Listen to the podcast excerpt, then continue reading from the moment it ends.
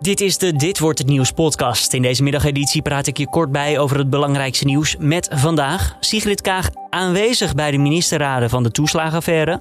Druk op de ziekenhuizen blijft toenemen en nog maar de vraag of er publiek kan zijn bij het Songfestival. Mijn naam is Julian Dom. Het is donderdag 22 april en dit is de nu.nl Dit wordt het nieuws middagpodcast. D66-leider Sigrid Kaag was tijdens de ministerraden over de toeslagenaffaire gewoon aanwezig. Dat meldt de Telegraaf. Dat blijkt uit de agenda van Kaag en die van de ministerraden van 2019. Gisteren kon ze zich dit niet meer herinneren. Er wordt gezegd, u zat daarbij. Ik weet bijvoorbeeld fysiek niet of ik daar op dat moment in Nederland was of dat ik in Niger zat. Het gaat om de ministerraden waarin door het kabinet werd besloten informatie over de toeslagenaffaire achter te houden voor de Tweede Kamer. Nog steeds moeten veel coronapatiënten aan zuurstof en ook steeds vaker naar de IC's. Dat aantal is vandaag met 17 gestegen, de grootste stijging sinds begin deze maand. In totaal liggen nu 839 mensen met corona op een IC. Door de vele coronapatiënten komt de gewone zorg weer steeds verder onder druk te staan. Verschillende ziekenhuizen voeren alleen nog operaties uit die binnen twee weken moeten gebeuren om geen verdere gezondheidsschade te veroorzaken. Operaties die langer kunnen wachten worden dus vaak uitgesteld en soms gaat het dan ook om hartoperaties omdat er steeds meer mensen met de trein reizen, gaat de NS vanaf begin volgende maand extra treinen inzetten. Dat gebeurt stapsgewijs en dan moet half juni de dienstregeling weer redelijk als vanouds zijn. Op dit moment rijdt de NS nog met 90% van de treinen en daarin zit een derde van de reizigers, zoals dat voor de coronacrisis was. De NS start met de extra treinen op de drukste trajecten, zoals die tussen Rotterdam en Utrecht.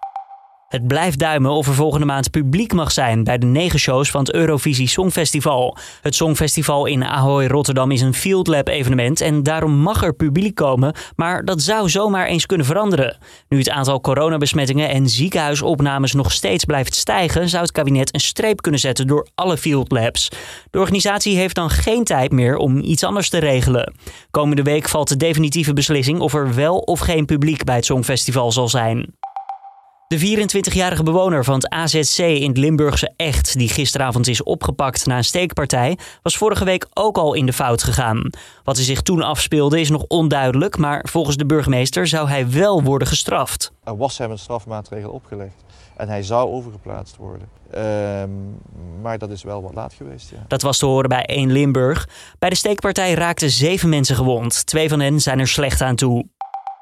NASA stuurt deze week astronauten naar het internationale ruimtestation ISS. Een van hen is de Franse astronaut Thomas Pesquet. Hij trakteert zijn mede-astronauten in de ruimte op een sterrenmaaltijd. Bereid door een Franse sterrenkok. Je hoort een correspondent van het AD over het menu. Het begint met een hartig aardappeltaartje met truffel. Dan is er ook nog buff bourguignon met rode wijnsaus. En dan is er ook nog een amandeltaartje met peer. Op doordeweekse dagen krijgen ze dan gewoon vriespoeder en dat moet je mengen met water.